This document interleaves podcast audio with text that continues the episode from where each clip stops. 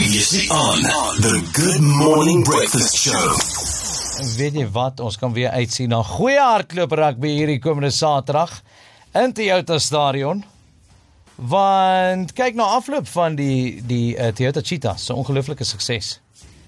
Deur die feit dat die Karibeker reis toe is. Dit besluit die Vrystaat vroue span. Luister, dis nice. Maar hou vas my glas. Okay, because currently if we take a look at their last two scores. First one up, they played against the Pumas. Okay? Who they slaughtered 100 and it was 135 zero You know, but like a number we couldn't even Yeah. count to. Exactly. Vir jou Jacob Zuma se gesukkel het om high score uit te spreek. um and then they went on to take on the Bulls. They beat them 75 something Oh, and some like, I was change. confused. Are we watching cricket here or, you know, Massive like, scores. what's going on? And now they are heading to the final to take on the SWD Eagles.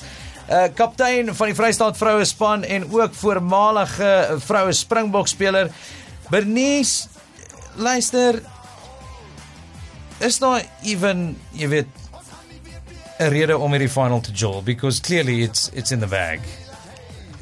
Ek dink definitief is daar 'n rede om hierdie finaal te speel.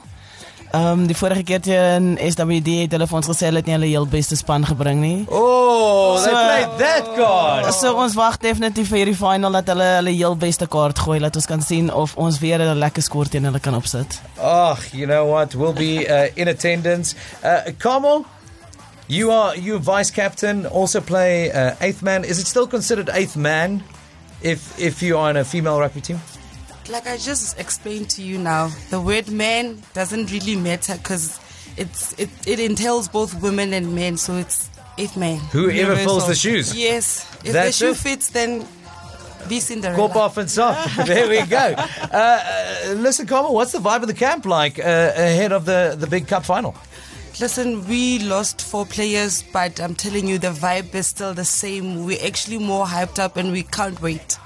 We can't wait to take what's ours, what has have been been ours. Definitely. Yes. and we can't wait to compete in the bigger uh, pre- in the Premier Division next year. Well, we are standing behind the Free State women rugby team all the way. Of course, clashing against the SWD Eagles this coming weekend, Saturday. It's absolutely free entrance. Okay, so there's no reason not to attend the game. It's Like, going to what are be we a doing vibe. on Saturday? Watching rugby. there we go. En maak foute. Ehm um, uh, Anton, jy's die afrigter van hierdie van hierdie spul dames. Ehm um, is dit is dit uh is daar 'n ander aanslag in terme van vroue rugby? Jy weet teen mans rugby.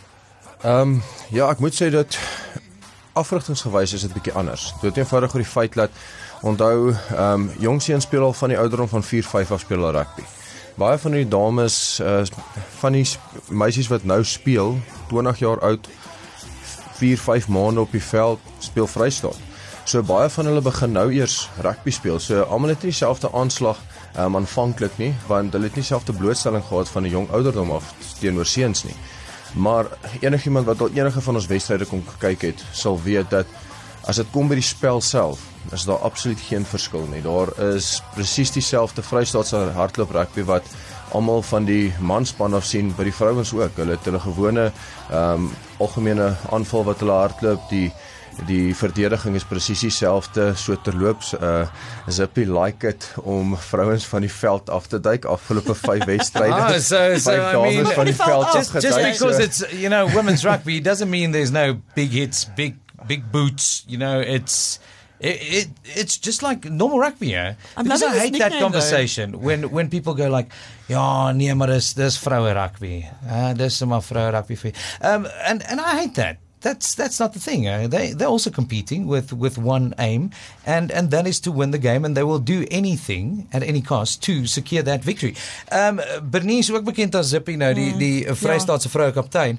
Uh sê vir my, dink jy dit is iets waarna mense dalk meer moet kyk in die toekoms om om meisies op 'n jonger ouderdom te begin blootstel aan aan jy weet rugby, soos 'n 'n proper skole meisies rugby liga.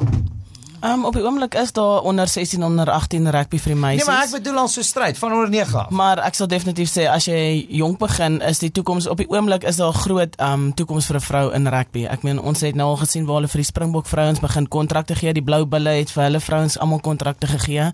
So dis definitief iets wat jy kan van 'n uh, ouderdom van 6, 7 al af kan begin doen. Ek weet dat ook um by die kleintjies is daar sulke klein rugby vir die seuns, boelie rugby of iets, maar daar's 'n paar meisies wat speel by daai rugby um games vir die tussen die seuns. So ek dink as jy van klein ouderdom af kan begin, gaan jy baie vinniger in die rankings opgaan en gaan jy vinniger by 'n Springbokspan uitkom. Ja, en dit is dis natuurlik waar jy jouself goed gevestig het. Uh Kamo you also representing the green and gold as as eighth man and you know what? Uh we are super proud of of what you guys achieved uh during the course of the 2023 season so far. I mean, putting up scores 135 to 0. How how boring was that game for you? just just be honest. Was it like, okay, cool, it's it's just another practice run for us. You know what? Take off your talks. Those that want to leave the field, leave the field. We've got this. It felt like a practice session. There was a time where coach wanted to take me out. I'm like, no, I'm not ready. Don't take me out. Be honest. We were, just the Pumas running. on the field? Yeah, was there team? Just for like two minutes. I think But separated like one minute and then Yeah. one minute. Definitely, you I think there was a few of them that was there. Um, there was a few tackles that they made, but Yeah. I think there was a lot of them that was saying to us, "Can you stop running now, please?" Can you stop? Can you stop bumping us? But it was it was fun. So for us, it was an opportunity to make sure that we implement everything that we wanted to Structure. do and prepare to play structure. In and also it was a pre- for me it was a preparation Yes. for the semis and also the the finals final. coming up, yeah. Ja, So it, as much as it was a run over, it wasn't really run over. Ja. Ja, no, I get what you're saying. Ehm um, maar nietemin, so genoem van die groot finaal hierdie komende Saterdag in Toyota Stadion.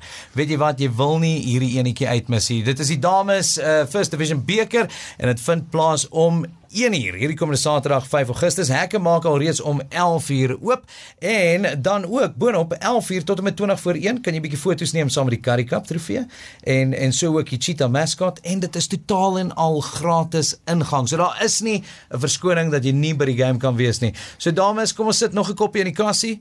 Uh ons wens vir julle alle sterkte toe in die finaal teen die SWD Arende hierdie komende Saterdag. Uh net vinnig voor ons groet score predictions. Bernice, let's start with you. Um, I would say about 35, 35 20. 35-20, o- obviously in favor of the Free State. Definitely. Definitely, yes. Come on. I would say 38 nil. 38-0. Anton, coach. Um, I'm going to say, uh, they came with the with with the thing that uh, they didn't bring their full team. The one thing they have to remember is our eighth man didn't play as well. He wasn't playing, so they're up for a big surprise as well. So uh, I'm going to say 50 zip. 15 knots. Whoa, big scores. Big scores. So make sure you are in the stands this coming Saturday, the 5th of August.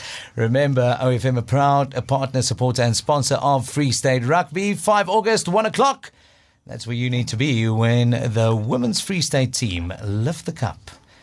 When they walk away victorious against the SW Eagles. The Good Morning Breakfast with OFM. Every morning.